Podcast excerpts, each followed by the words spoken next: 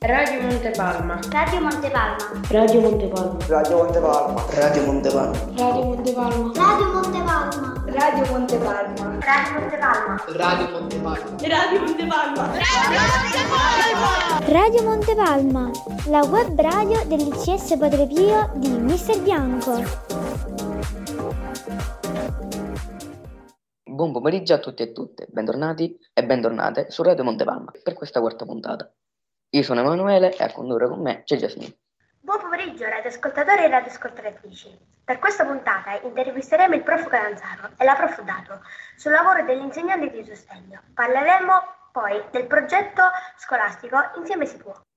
Ci saranno anche altri argomenti come sport, ambiente e animali a rischio di estinzione. E poi ancora fumetti, cinema, videogiochi, moda. Ora passo la parola al prof che si occupa, come sempre, della parte tecnica. Buon pomeriggio a tutte e a tutti, eh, siamo alla quarta puntata di questa seconda stagione di Radio Montepalma, vi ricordo i contatti eh, social, siamo su Facebook come ICS Padre Pio e su Instagram come ICS Padre Pio CT. Eh, lancio eh, la prima intervista ehm, proprio sul, sul lavoro degli insegnanti di sostegno passano tantissimo tempo in classe con noi, sono sempre disponibili e pronti a supportarci e ad aiutarci, sono appunto eh, i nostri e le nostre docenti di sostegno. Eh, oggi conosciamo meglio il professor Sebastiano Catanzaro e la professoressa Lucia Dato eh, nell'intervista curata da Martina eh, che lancio per voi. Buon pomeriggio, oggi siamo in compagnia del professore Catanzaro e della professoressa Lucia Dato, insegnanti di sostegno della nostra scuola. Buon, Buon pomeriggio. pomeriggio a voi, grazie tantissime per l'opportunità che ci date di poter essere qua insieme a voi. È una, un'iniziativa alla radio, proprio Radio Montepalma, molto bella. Spero che continuerà negli anni futuri sempre, perché è una bellissima cosa. Partiamo subito con la prima domanda. In cosa consiste il lavoro di un docente di sostegno? Allora, il docente di sostegno, la professoressa Dato sicuramente sarà d'accordo con me, a differenza di quello che si pensa normalmente, non è l'insegnante del X alunno o X alunna, non funziona così.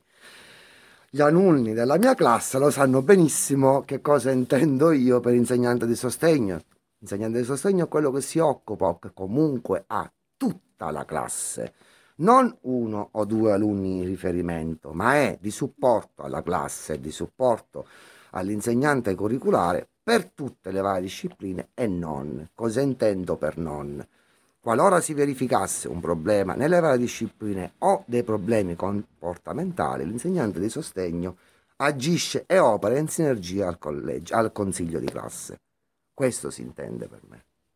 Confermo quello che ha detto il collega, è proprio così, l'insegnante di sostegno è l'insegnante della classe, non è l'insegnante erroneamente ritenuto l'insegnante del bambino con bisogni educativi speciali o un DSA, eccetera, eccetera. È proprio l'insegnante della classe come tale ha la contitolarità insieme agli altri insegnanti di classe. Ho visto di recente una serie tv che si intitola Atypical, in cui il protagonista è un ragazzo autistico. Secondo la sua esperienza, come si relaziona un ragazzo con disturbi dello spettro autistico?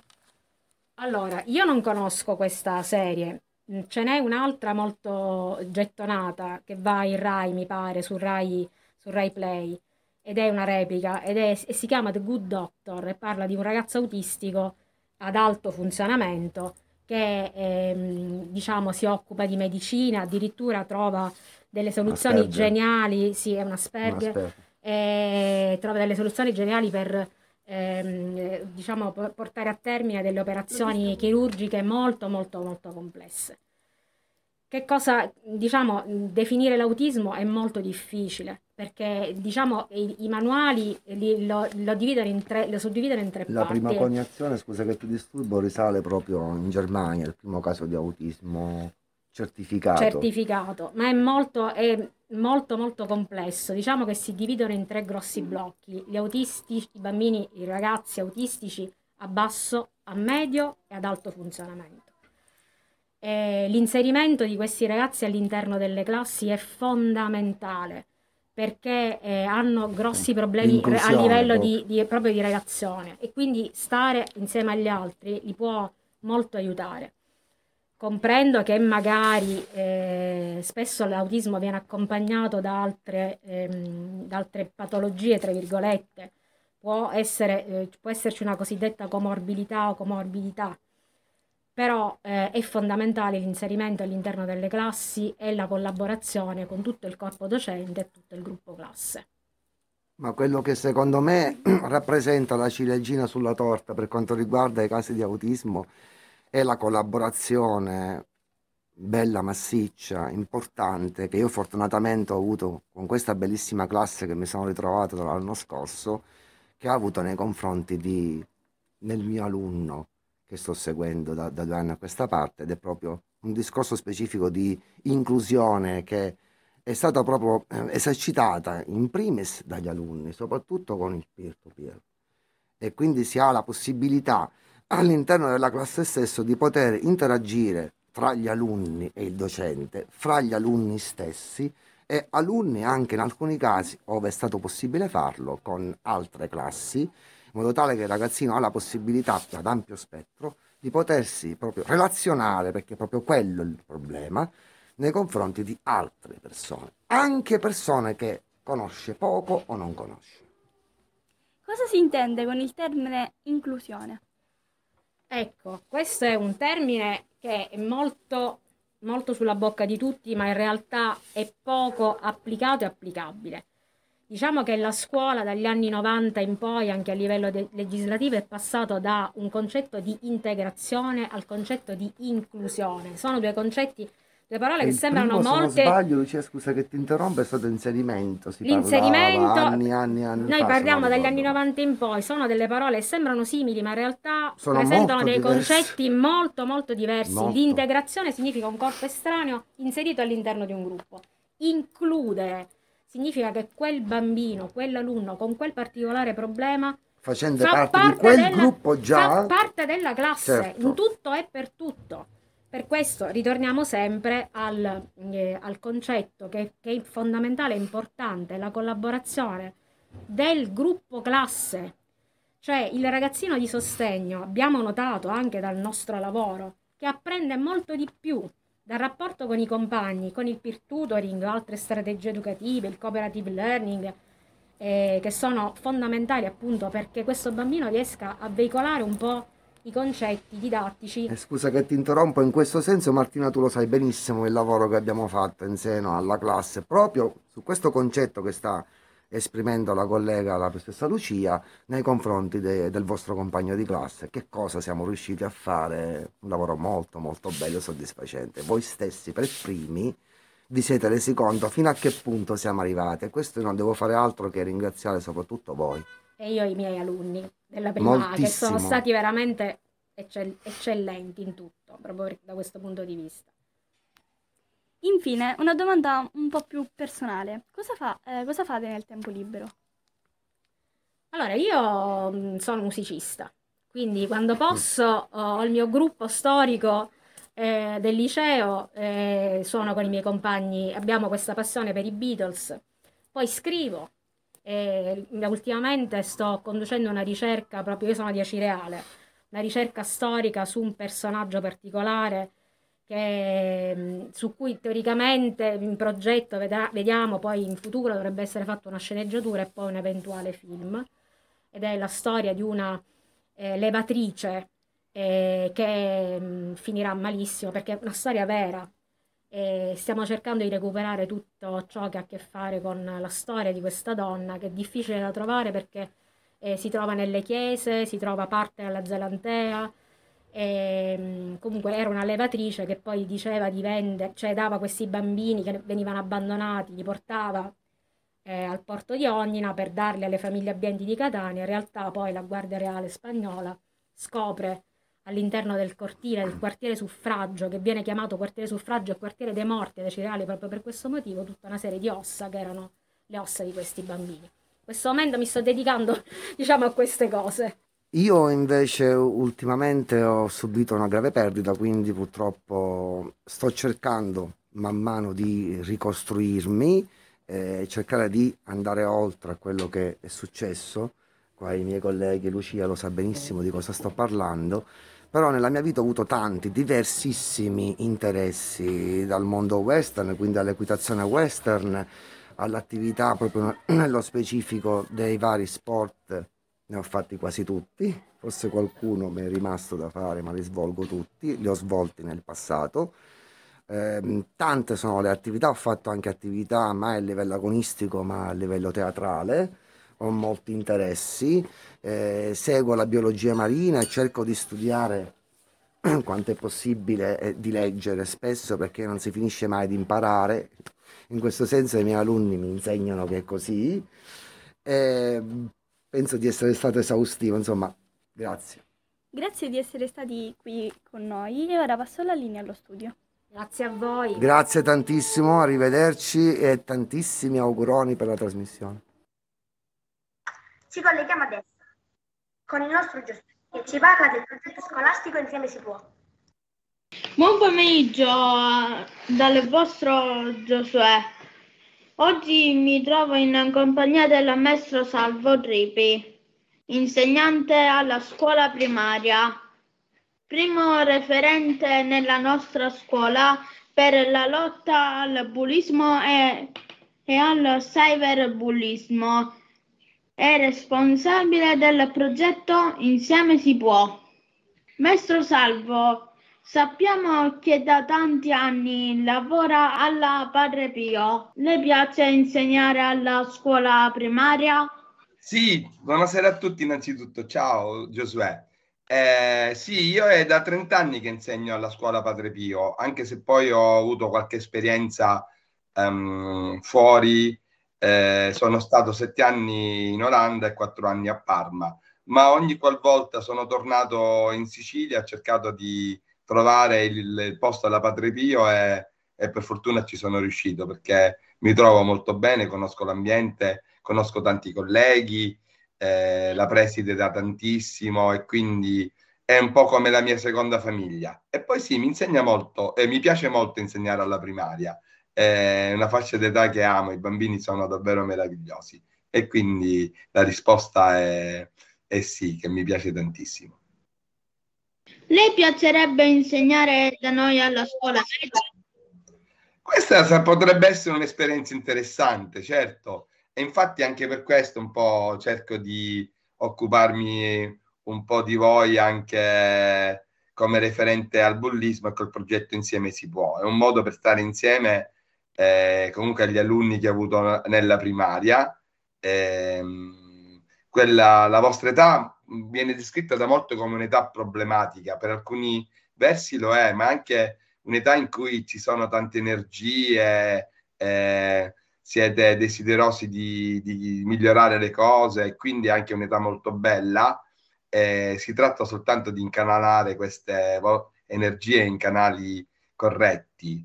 Eh, oggi la società purtroppo non vi offre molti modelli, modelli positivi, quindi eh, con l'aiuto, con l'aiuto del, del, dei vostri genitori e degli insegnanti magari potreste trovare delle strade che sicuramente sono positive. Come mai ha scelto di diventare insegnante? Allora, se devo dire la verità, è stato un po' all'inizio un caso, non, non pensavo da piccolo di poter diventare un insegnante. Poi le circostanze della vita mi hanno portato verso queste, questa direzione e oggi lo definisco il lavoro più bello del mondo e, e sono felicissimo di fare questo lavoro perché è fatto di relazioni umane e soprattutto i bambini ti vogliono sempre molto bene ehm, ed è un lavoro che dà tantissime soddisfazioni, tantissimo, un lavoro bellissimo. Come lei insegna ai bambini con empatia trasmettendo emozioni, così anche i piccoli le dimostrano affetto. Può raccontarci qualche episodio che l'ha emozionata e ricorda con affetto? Guarda, sono tantissimi i ricordi. Eh, eh, molto spesso i bambini disegnano delle cose che poi ci regalano, scrivono sempre Maestro ti voglio tanto bene. Eh, mi ricordo che l'anno scorso, l'ultimo giorno di scuola, alcune bambine si sono messe a piangere perché avevano capito che per un, po', per un periodo di tempo non, non ci saremmo visti. Eh, ehm, mi ricordo anche la festa che abbiamo fatto in quinta con, con la tua classe, ehm, che mi avete anche regalato un bellissimo video. Guarda, veramente eh, non riesco a trovare, a ricordare tutti i momenti, ma è un susseguirsi di emozioni con voi e di, di bellissime esperienze. Nella nostra classe lei è responsabile del progetto Insieme si può. Come è nata l'idea di questo progetto e, di, e del titolo? Quali sono gli obiettivi del progetto e dove si svolge? Allora, ehm, il titolo Insieme si può perché davvero è un progetto che esalta l'unità, l'unità eh, dei ragazzi, perché l'unità in genere, perché quando si è uniti veramente si possono mettere insieme tutte le abilità che abbiamo come singoli ehm, e metterle, e metterle a disposizione degli altri e quindi si diventa molto forti. Io sono un appassionato di calcio, ho sempre giocato a calcio e mi sembra che le squadre di calcio un po' rappresentano questa filosofia, dove ognuno ha il suo ruolo, ha il suo compito, ma deve muoversi anche in funzione degli altri compagni. E quindi eh, impara- questo è uno degli obiettivi, imparare a stare bene insieme con gli altri, eh, scoprendo i propri talenti e mettendoli a disposizione del gruppo, per poi cercare di cambiare la realtà il progetto prevede mh, diverse attività. Una è la, la, lettura di una storia che vede protagonisti ragazzi dagli 11 ai 15 anni che si trovano a fronteggiare situazioni più o meno complicate perché la vita a volte può essere difficile, ma eh, con l'impegno, con l'aiuto dei genitori, ehm, ehm, traendo forza anche dalle dalla nostra dimensione spirituale i ragazzi alla fine ce la fanno sempre e riescono a trovarsi eh, sempre e a trovare sempre una soluzione. Il libro che volevo fare quest'anno che ancora non abbiamo potuto fare perché purtroppo tutti voi siete impegnati il pomeriggio, però vi anticipo e vi prometto che da, da sabato prossimo la mattina chi è libero ci possiamo vedere nella piazza che voi conoscete, lo facciamo il sabato mattina visto che di pomeriggio dovete studiare. Leggeremo una storia di un ragazzo che purtroppo ehm, vive una situazione di guerra, quindi una cosa molto attuale, e che vede anche addirittura uccidere i propri genitori, quindi rimane da solo. Eh, vedremo come questo ragazzo da solo riuscirà a cavarsela e soprattutto riuscirà a non odiare i nemici che hanno ucciso i genitori. Questa è una cosa molto davvero difficile, però ecco, spero di incuriosirvi così sabato mattina sarete numerosi. Eh, per quanto riguarda il progetto, eh, gli obiettivi un po' l'ho spiegato prima, appunto quello di lavorare insieme eh, per migliorare anche il nostro quartiere. Un'altra attività che viene, viene prevista è appunto atti di servizio per la comunità scolastica o del quartiere in cui si vive, potrebbe essere la polizia di una piazza. E poi un'altra attività eh, che è collegata al progetto sono le attività sportive, che mh, mm, a voi ragazzi piacciono sempre. Quindi eh, mh, mm, la lettura della storia che ci insegna uh, un pochettino come fronteggiare le, le, sfide e vi aiuta anche a migliorare la vostra capacità linguistica perché ci sono anche delle domande sul testo. Eh, poi gli, gli atti di servizio e le attività sportive. Spero di aver risposto alla tua domanda. Due curiosità un, un po' personali, ma non troppo. Cosa fa durante il tempo libero? Vabbè, una cosa te l'ho detto, mi piace giocare a calcio, ormai sono eh, un po' anziano per giocare in squadre eh, semi-professionistiche, ma da ragazzo giocavo eh, a, a, dei buoni livelli e mi piaceva tantissimo. Ora è rimasto una bellissima passione che faccio ogni tanto con gli amici, che svolgo con gli amici. Faccio sport in generale, non faccio solo calcio, ma gioco anche a paddle, qualche volta a tennis, d'estate a tamburelli, quindi lo sport per me è è molto importante e poi mi piace anche guardare dei film e leggere libri. Ormai la scuola sta per finire ed anche per lei arriverà il momento di rilassarsi e riposarsi un po'. Sa già come e dove trascorrerà le vacanze estive? A me piace molto il mare, di solito prendiamo la cabina in un lido della playa perché ci perm- appunto mi permette di poter muovermi, di fare sport sulla, sulla sabbia. E quindi quest'anno sicuramente ehm, prenderò la cabina e quindi molto, molto tempo lo passerò lì e poi farò qualche viaggio in giro per la Sicilia che offre sempre dei, dei, dei posti bellissimi da visitare. Grazie maestro Salvo Ribi della sua disponibilità. Grazie a voi ascoltatori e ci sentiamo mercoledì prossimo per nuove interviste. Grazie a te Giosuè e mh, complimenti a tutta la redazione, brevissimi. Ciao. Un saluto dal vostro Giosuè. Linea al prof Leotta per una pausa musicale. Grazie Giosuè e grazie al maestro Tripi. Eh, la prima canzone di oggi è 38 Seconds eh, di Kerry che è stata scelta per noi da Giorgia.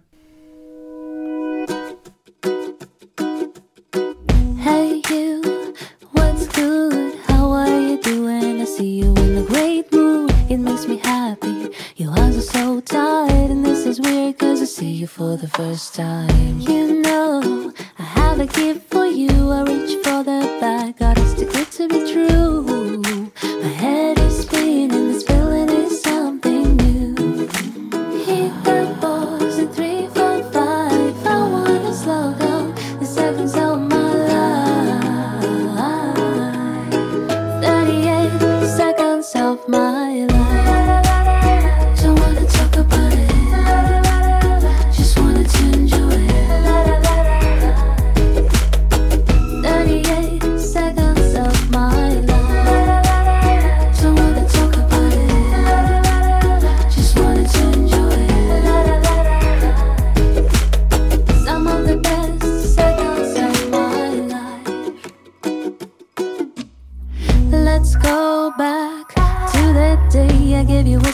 Sweatshirt and it was handmade. The phrase it is so sweet sounds in my head again, but you can throw it out if you don't like it. Have no idea what you really love, although it seems like I'm known for ages, following pages to see your changes. It's time to admit that we are strangers. Hit the bars at three, four, five. I wanna slow down the seconds of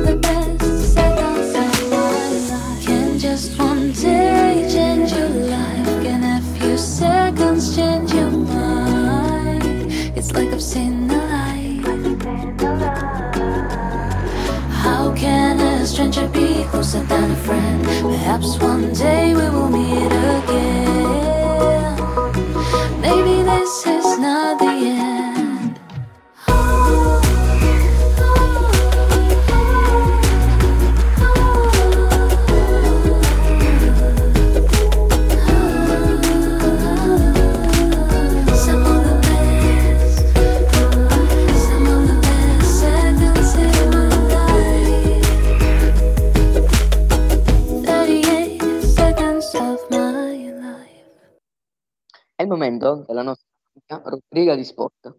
Cominciamo con il calcio. Buon, pomeri- buon pomeriggio e ben ritrovati a tutti.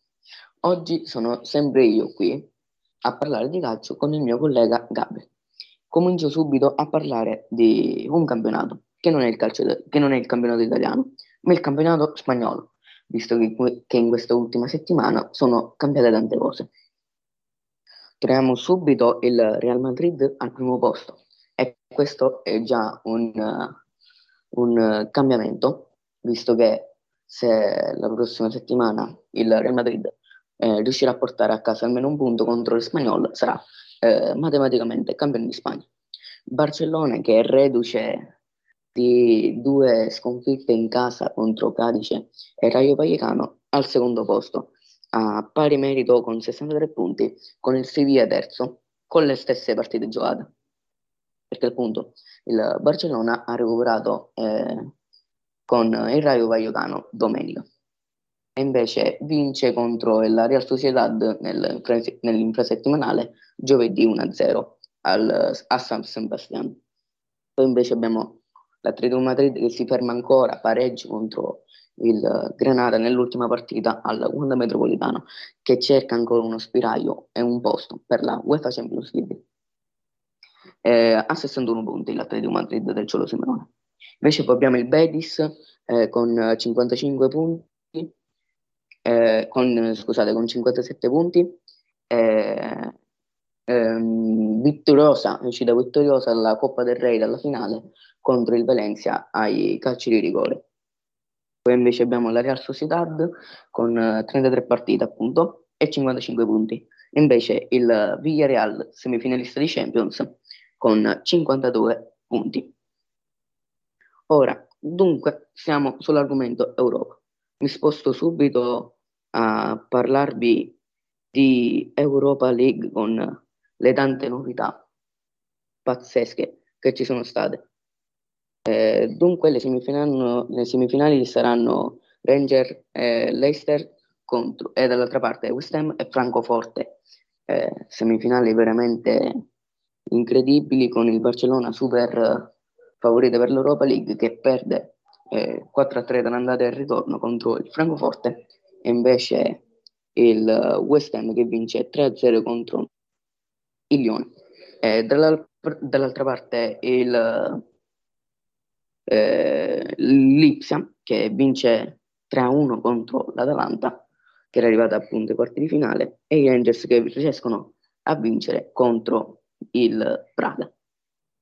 Ora invece vi sposto in un'altra competizione europea, in un'altra grandissima competizione europea per una nostra italiana, eh, che è la Roma, che è arrivata in semifinale contro il Leicester. Invece l'altra semifinale contro, l'altra, invece l'altra semifinale tra Feyenoord e eh, Olympique Marsiglia. E qui chiedo un'opinione al mio collega Gabriel. Gabriel, secondo te la Roma ha qualche possibilità, battendo il Leicester, di vincere questa competizione? Sì, secondo me ha molte possibilità anche di vincere la conference perché mm, cioè, ultimi, nelle ultime partite sto vedendo tipo un pochettino di miglioramento, come quella contro la partita del Bodo Glimt, da due partite che ha avuto contro il Bodo Glimt, una versa 6-1, un'altra versa 2-1. Vincere 4-0 non è da tutti e quindi secondo me potrebbe vincere. Ok, grazie Gabriel. Eh, dunque, rimanendo sull'argomento uh, Europa, ora passerò la parola a Gabriel che vi parlerà della massima competizione europea di mercato e del nostro campionato, la Serie D, dove la corsa scudetto si fa sempre più fo- infocata 3-2 di Milano. Ok, allora parler- inizierò a parlare di mercato. Eh, oggi parlerò del mercato di cui si sta parlando negli ultimi giorni.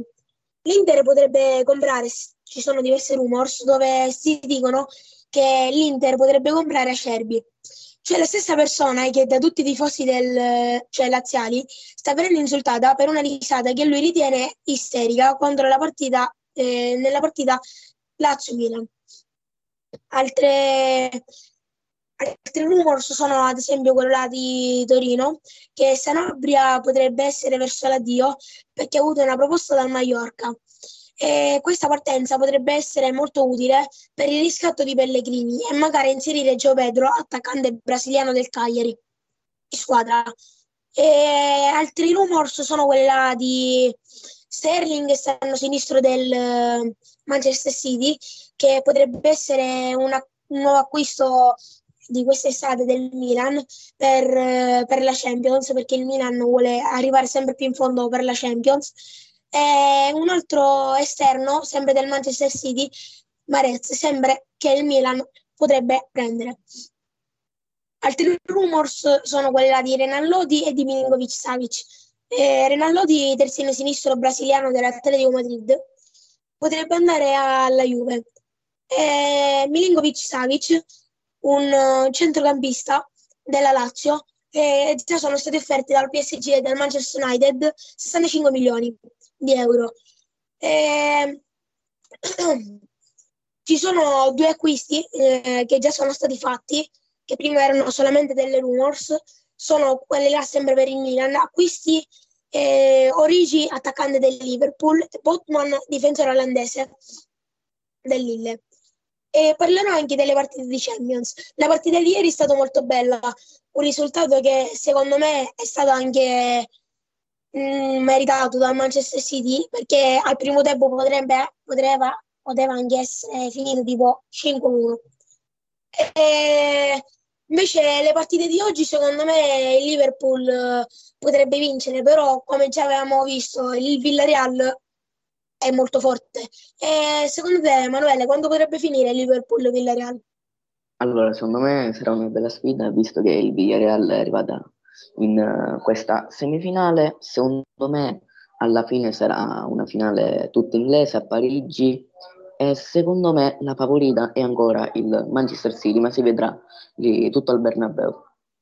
Comunque per me la favorita per vincere Villarreal Liverpool è appunto sono i Reds. Ok, grazie Emanuele. E vorrei parlare anche delle due partite e della classifica del Milan. Allora, inizio con la classifica, cioè sì, del Milan, della Serie A.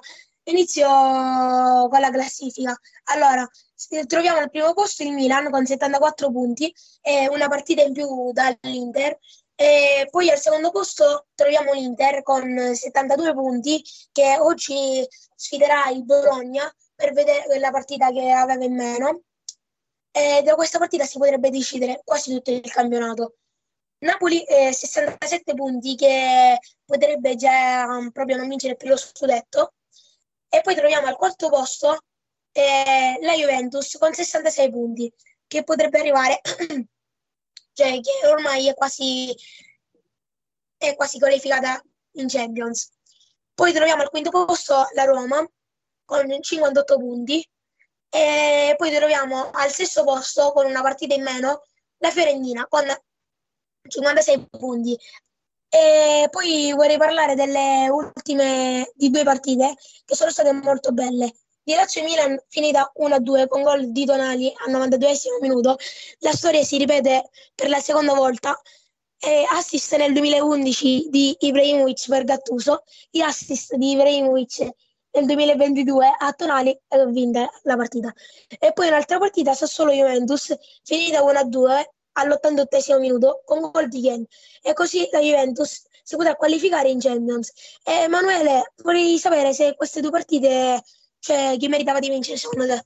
Eh, secondo me il Milan uh, ha meritato di vincere a, a, Roma contro la Lazio allo Stadio Olimpico e secondo me pure la Juventus uh, eh, ha meritato di vincere contro il Sassuolo che si è, scapp- si è, fatto scappare la possibilità magari di ottenere qualche punto con queste squadre molto... Ora vorrei parlarvi di un'altra notizia molto importante per il nostro paese eh, ed è una notizia di calcio però femminile.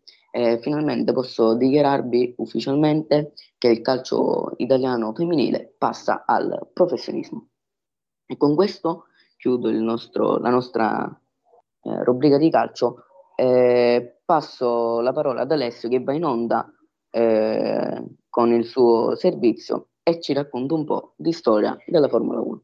Ciao a tutti e a tutti, oggi parleremo della Formula 1.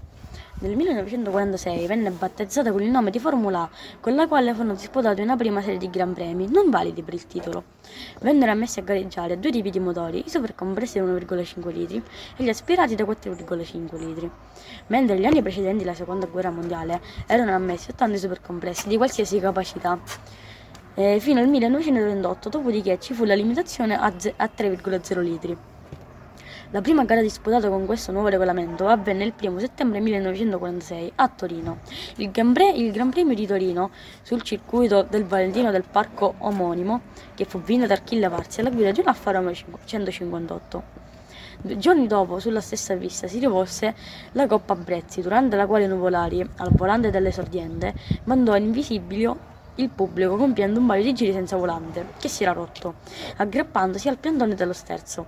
La casa torinese preparò un- anche una rivoluzionaria auto a motore posteriore di 1100 di 1500 cm a turbo compresso, disegnata da Ferdinand Porsche- che era accreditata eh, dalla stra- strabiliante velocità di, pu- di punta di 350 km/h. Con essa Nuvolari accarezzò il sogno di partecipare al campionato mondiale. Ciao a tutti e spero che questa piccola conoscenza della Formula 1 vi sia piaciuta. Eh, ora ci colleghiamo eh, con Kristen che ci racconta di uno sport che si pratica anche nel nostro quartiere, l'hockey sul prato. Ciao a tutti e a tutte, io sono Christian e oggi vi spiegherò un po' le regole dell'hockey. Questo gioco è molto praticato soprattutto nella nostra scuola e nel nostro quartiere. E si pratica molto, ma non si parla tanto di questo sport. Perciò io oggi vi racconterò un po' di queste regole. Ehm, si gioca 11 contro 11 e, e per, per toccare il pallone si usa una mazza. E la palla non va mai toccata con le mani e neanche con i piedi, perché sennò l'arbitro fischia il fallo. E come nel calcio, però, esiste un portiere che para il pallone, sia con le mani, sia con i piedi, oppure anche con la mazza. Ogni gol segnato vale un punto e per giocare a questo sport ci sono biso- c'è bisogno anche di delle protezioni molto importanti per salvaguardare la sicurezza dei, dei- dei giocatori. Tra questi attrezzi ci possono essere per esempio i parastinchi, eh, il casco e mm, ora iniziamo la nostra intervista a Claudio So- Solarino. Allora, abbiamo mm, eh, intervistato appunto il nostro compagno e ora gli farò delle domande. Allora, come hai deciso di praticare questo sport? Buon pomeriggio, mi chiamo Claudio e ho deciso di praticare questo sport eh, per, per, eh, provare molte nuove esperienze e anche, anche per conoscere altri compagni della nostra scuola. Come hai cominciato? Abbiamo cominciato io e altri miei compagni che conoscevo eh, facendo esercizi, esercizi pratici con la mazza e con la palla e mm, facendola muovere in direzione opposta al nostro compagno e, mm, ed esercizi facili per cominciare. Ci racconti un po' della tua prima partita? Allora, la nostra prima partita è stata eh, 12 alunni, di cui ci siamo fatti due squadre da 6. E al primo momento eh, ci è sembrata dura perché avevamo come squadra avversaria un compagno di terza media che era molto allenato perché già praticava questo sport. Però tuttavia ci siamo riusciti, io e la mia squadra abbiamo fatto 3 a 2, segnando 3 a 2. E, mm, mi è piaciuta molto quella partita perché era la prima partita che facevo e ho provato molte sensazioni. Cosa ti piace di questo sport? Ah, di questo sport eh, mi piace le regole perché sono come il calcio, anche a me piace anche molto il calcio, e perché anche mi piace le ma- la mazza che ha una parte specifica da colpire, che si deve avere una parte specifica per colpire e questo mi è sembrato molto interessante. Mi è colpito. Quanti gol hai segnato da quando hai iniziato questo progetto? Allora, da quando è iniziato il progetto abbiamo fatto una o due partite e avrò segnato un due gol solamente. Dove e quando giocate? Allora, il posto dove giochiamo è nel cortile della nostra scuola e giochiamo un'oretta, un'oretta e mezza a settimana. Ringraziamo Claudio per averci aiutato a conoscere meglio questo sport. La linea a Jasmine. Passiamo adesso a parlare dell'ambiente. Giorgia ci racconta un po' del Monte Bianco. Ciao a tutti e a tutte radioascoltatori e radioascoltatrici di Radio Montepalma. Oggi vi parlerò di ambiente. Il protagonista del mio nuovo servizio, infatti, è il Monte Bianco. Il Monte Bianco è il rilievo montuoso più alto d'Italia e di Francia. Possiede 4.810 metri di altitudine e proprio per questo il suo nome significa il re delle Alpi. Il monte occupa un posto tra le sette vette del pianeta e si trova nel settore nord-occidentale dell'Italia. È considerato una montagna di grande richiamo per l'alpinismo internazionale, visibile anche dalla vasta pianura padana. Il complesso montuoso delle Alpi è stato generato durante l'era terziaria, grazie alla spinta della placca tettonica. Sulla vetta si possono trovare diversi tipi di rocce, ad esempio il granito, quelle metamorfiche e quelle sedimentarie. Il suo sfruttamento iniziò in epoca dell'impero romano. Le condizioni meteorologiche possono variare molto rapidamente, con abbondanti nevicate, nebbie improvvise e vento gelido. Al di sopra dei 3.000 metri circa, le precipitazioni autunnali e primaverili cadono essenzialmente sotto forma di neve, raramente come pioggia ghiacciata, e sono più frequenti nel periodo estivo che in quello invernale, a causa della diminuita umidità dell'aria fredda d'inverno. Vi consiglio di andare in questo meraviglioso ambiente per sciare e trascorrere una stupenda cosiddetta settimana bianca. Per oggi è tutto, dalla speaker Giorgio Di Spinzeri, la linea allo studio. Buon pomeriggio a tutti e a tutte. Oggi parleremo di due animali molto simpatici, ma purtroppo in via d'estinzione. Il koala e il panda. Oggi io parlerò del mio animale preferito, il panda. Iniziamo. Innanzitutto l'habitat.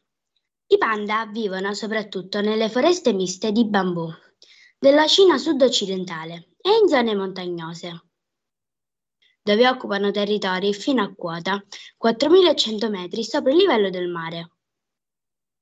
Il panda è un mammifero, un orso gigante e robusto. Solo alla necessità pesa già un centinaio di grammi, mentre da adulto il peso varia da 80 a 200 kg. Nonostante la sua mole, sa nuotare e scalare. Di cosa si nutrono i panda?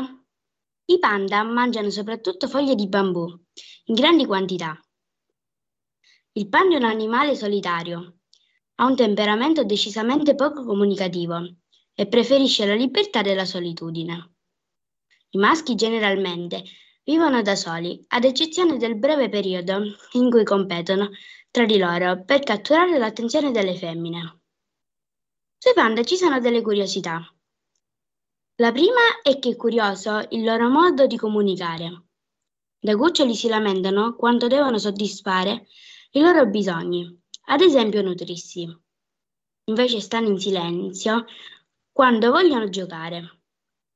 Da adulti, per comunicare con il partner, emettono suoni specifici. Seconda curiosità, il panda è in pericolo. L'uomo, disboscando, continua a privare l'animale del suo habitat e dei bambù di cui si nutre. Inoltre, molti bla- bracconieri cacciano il panda. Per fortuna ci sono delle associazioni che si occupano della tutela del panda e di altri animali in via d'estinzione.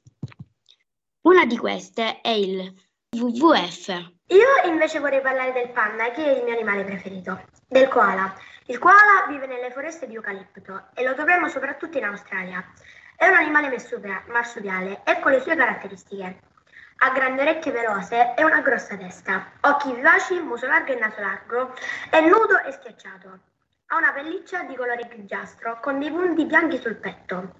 Questo animale è detto pure piccolo orso, è un animale vivace che tuttavia preferisce isolarsi sugli alberi e stare tranquillo.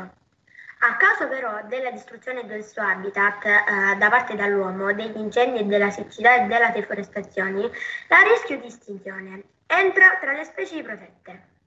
Ci sono alcune curiosità sul koala che sono. Allora, eh, resta immobile per 20 ore al giorno anche se innocuo, quando c'è bisogno sa difendersi. Odia vivere in cavità. Uh, è stato cacciato per la pelliccia. Un'altra curiosità è che i koala appena nati hanno i peli e i loro occhi sono totalmente chiusi e si nutrono del latte e vivono nel marsupio della mamma per circa sei mesi. Verso i quattro mesi si affacciano al mondo per vedere ciò che li circonda. Per fortuna, come ha detto la mia collega Agata, ci sono delle associazioni che si occupano di questi animali, come per esempio il WWF.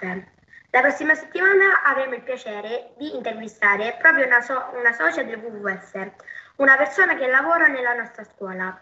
Quindi non perdetevi la prossima puntata se volete scoprire di cosa si tratta. Adesso passo la parola a prof per un po' di musica. Grazie Agata Jasmine. Eh, seconda pausa musicale ascoltiamo questa Queen of Evening eh, dei Radio Nowhere, eh, scelta per noi da Giosuè.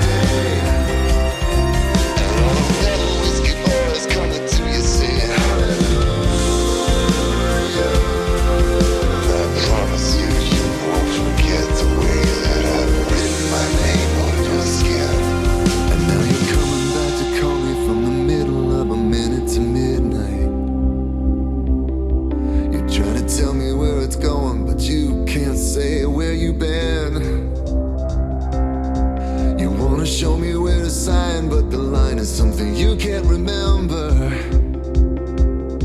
but you won't ever forget the way I written my name on your skin. When the queen of evening calls your name, what can you do but go?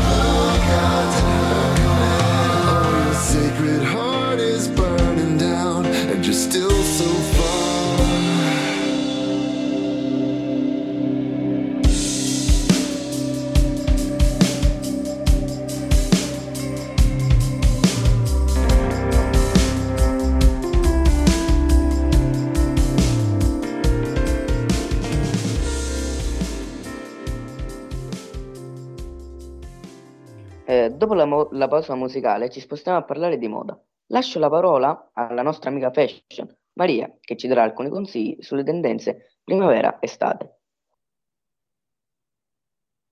Grazie Emanuele. Ciao a tutti ragazzi e bentornati su Radio Montepalma. Oggi, visto che sta arrivando l'estate, abbiamo dei nuovi colori e tendenze. Oggi abbineremo il verde pastello al fucsia e il verde menta al lilla, l'azzurro al verde, al rosa e all'arancione, mentre il beige al marrone, al nero e al bianco, il marrone al rosa, il giallo al blu, al rosa e al viola il viola all'arancione. Questi colori si abbinano perfettamente a loro. Vi potranno sembrare un poco strani, ma provateli, sono fantastici insieme.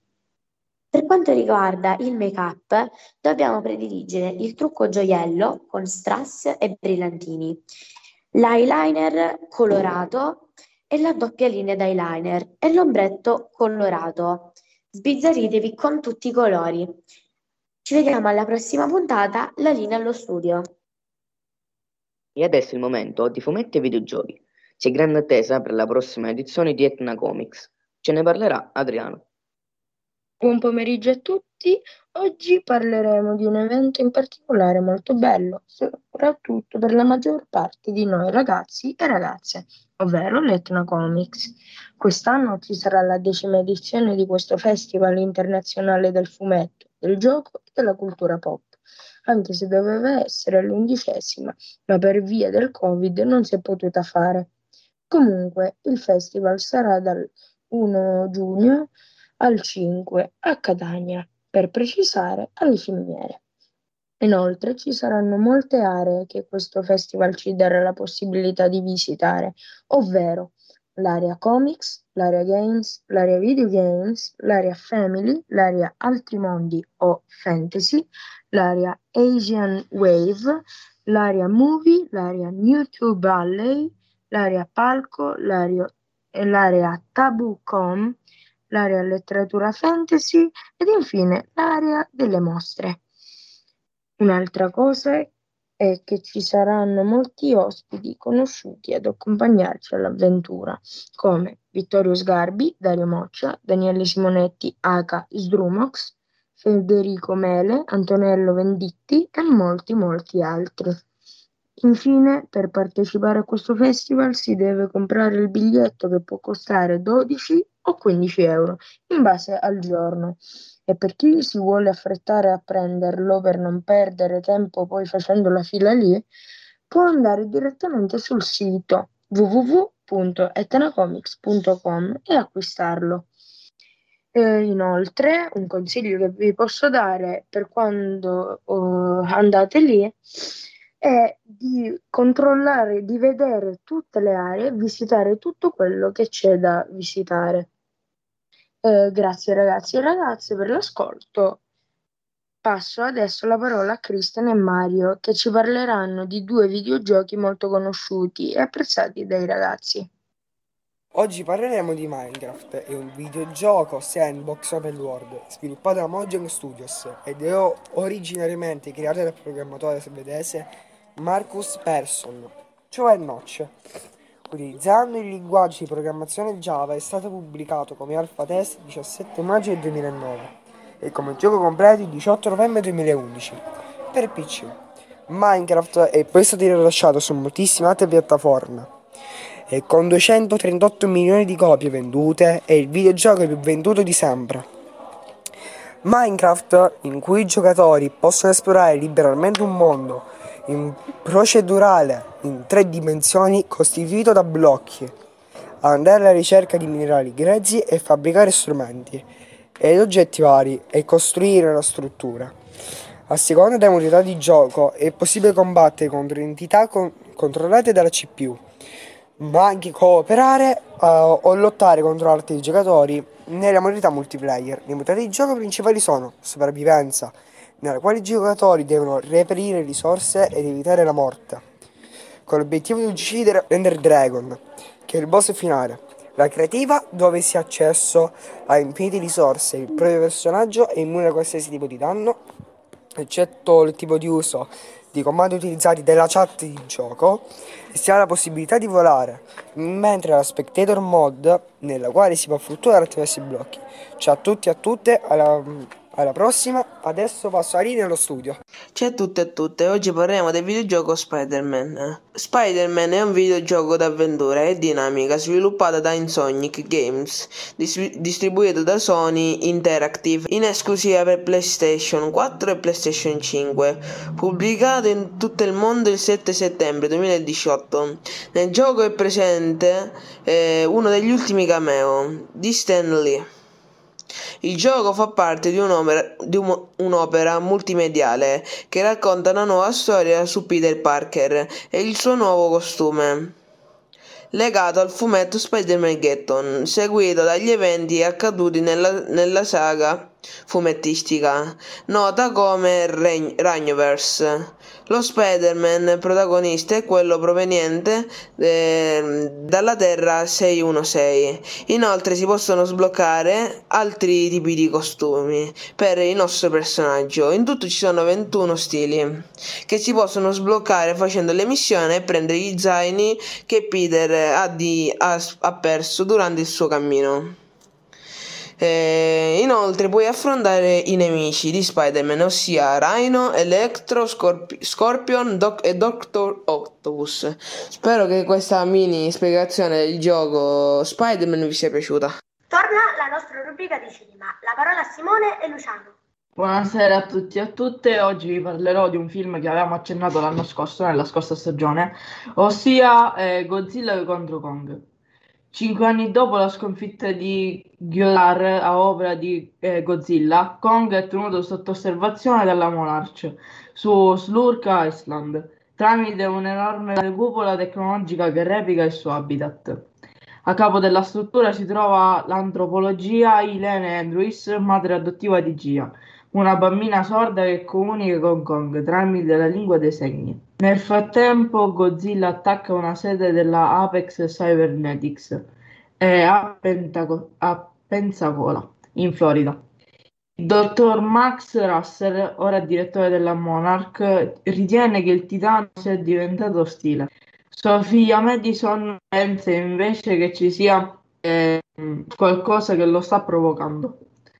Così decide di recarsi insieme al suo amico Josh a trovare un complottista ed ex impiegato dell'Apex che è entrato in possesso di informazioni compromettenti riguardando la compagnia.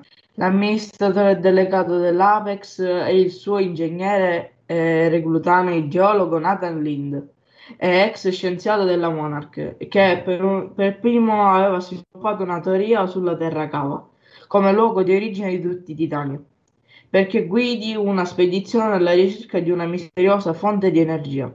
Nathan inizialmente esita a prendere parte della missione, poiché suo fratello è morto tempo prima durante una, una sp- spedizione sulla Terra Cava, a causa di un forte effetto di inversione gravitazionale. Tuttavia, quando scopre che la Apex ha sviluppato i IEAV, acronimo di Hollow Earth Aerial Vehicle, della, eh, eh, delle speciali navette dotate di tecnologia antigravitazionale, che eh, permetterebbero di recarsi nella Terra Cava senza correre rischi. Nathan contatta Ilene affinché pr- prometta a Kong di lasciare Slack Island e fare da guida attraverso la Terra Cava, dove forse il grosso primate potrebbe trovare la nuova casa.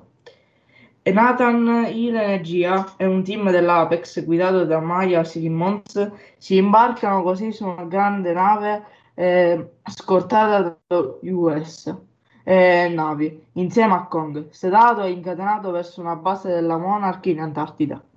Godzilla percepisce la presenza di Kong come quella di un titano rivale nel suo territorio e attacca la nave. Il re dei mostri mette Kong al tappeto e, credendolo morto, si ritira. Per non attirare nuovamente l'attenzione di Godzilla, Kong viene trasportato fino all'Antartide da numerosi elicotteri, che poi, per poi recarsi nella Terra Cava, sotto indicazione di Gia, eh, seguito dalla squadra a bordo dei Liev. Madison e Josh trovano Bernie e insieme iniziano le indagini che li portano a una base dell'Apex ad Hong Kong, dove scoprono l'esistenza di un gigantesco robot con le sembianze di Godzilla, che verrà soprannominato da Josh Mecha Godzilla. Costruzione del Mecha è, è voluta da Walter Simmons, convinto che i titani siano una minaccia e che vadano sterminati. È progettata da eh, Ren Shizawa, eh, che lo controlla telepaticamente tramite un collegamento neurale sviluppato a partire dal sistema nervoso della testa de- che Godzilla aveva strappato a Ghiro eh, durante il loro scontro a- al largo delle coste di Isla de Mara. Erano quindi continui test dell'Apex a causare gli attacchi di Godzilla. Nonostante la sua immane potenza, i robot consumano velocemente l'energia, problema a cui Walter intende avviare grazie alla fonte energia della Terra Cava. Nell'ecosistema sotterraneo, Kong e l'Apex trovano un antico tempio dedicato alla specie di Kong. È una grande scia ascia ricavata da una placca di- dorsale di Godzilla. È in grado di caricarsi de- della sua energia. Rilevate la fonte, Maya provvede ad inviare i dati da- dell'impronta energica alla base di Hong Kong, avvertendo sia l'ennesima attivazione del Mega Godzilla che il ritrovamento dell'ascia da parte di Kong. Godzilla si reca ad Hong Kong, poi dirige il suo fiato atomico verso il terreno e colpire Kong nella terra cava. Nel caos che ne segue, Maya e la sua squadra tendono di scappare, ma la loro navetta viene distrutta da Kong. Nathan, Nathan, Ilene, G e Kong risalgono in superficie, dove quest'ultimo e Godzilla eh, ingaggiano una battaglia finale. Nonostante un'iniziale situazione di equilibrio, alla fine Godzilla sovrastare Kong, che perde conoscenza. Madison, Josh e Bernie vengono catturati dalla sicurezza dell'Apex, nonostante le preoccupazioni di Ren eh, riguardo l'instabilità della fonte di energia. Walter gli ordina di attivare il Mecha, che tuttavia sfugge al loro controllo, li uccide e fugge dalla struttura. Godzilla combatte contro Mecha Godzilla, che tuttavia riesce a sopraffare il titano. Nathan intanto riesce a, ri- a ri- eh, rianimare Kong, facendo esplodere l'ultimo Heav sul suo petto, eh, mentre Gia eh, lo convince ad aiutare Godzilla. Mentre i due titani combattono contro il Mecha, Josh riesce a mandarlo momentaneamente in cortocircuito, eh, per- permettendo a Godzilla di caricare col suo fiato atomico l'ascia di Kong. Con quest'ultimo distrugge Mecha Godzilla. Ma- Madison si riunisce a suo padre insieme a Josh e Bernie, mentre Godzilla e Kong, dopo essersi scambiati uno sguardo, decidono di porre fine al loro conflitto e se ne eh, per la loro strada. Poco tempo dopo la monarca ha stabilito un nuovo avamposto della Terra Cava, ora casa di Kong. Secondo me questo film è uno dei più belli che io abbia visto. Ehm, anche se l'unica parte che non mi ha convinto molto è proprio quella che si vede quando Kong arriva nella Terra Cava. Godzilla contro Kong è disponibile sulle piattaforme di streaming a pagamento Apple TV, Amazon Prime Video, YouTube, Google Play, TeamVision, Chili, e PlayStation Store, eh, Raccoon TV e Microsoft Film. Ora passo a Luciano che ci parla di Big Hero 6. Big Hero 6 è un film Disney Pixar dove cinque ragazzi e un robot salvano la città. Il mio personaggio preferito è il protagonista di Big Hero 6. Grazie a tutti per l'ascolto.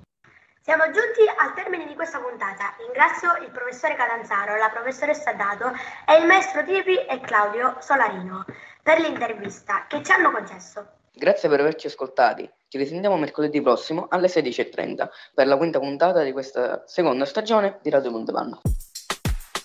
Radio Montepalma è realizzata da Adriano Messina, Agata Timpanaro, Alessio Di Mauro, Cristian Trovato, Cristian Sigari, Emanuele Ferrarotti, Gabriele Rizzo, Giorgio Di Spinseri, Giosuè Nicolosi, Ilari Boscarino, Jasmina Nicolosi, Lemmer Costanzo, Luciano D'Amico, Maria Morabito, Mario Paglini, Martina Papale, Sabrina Di Grazia, Simone Marcadini. Siamo in diretta tutti i mercoledì a partire dalle 16.30.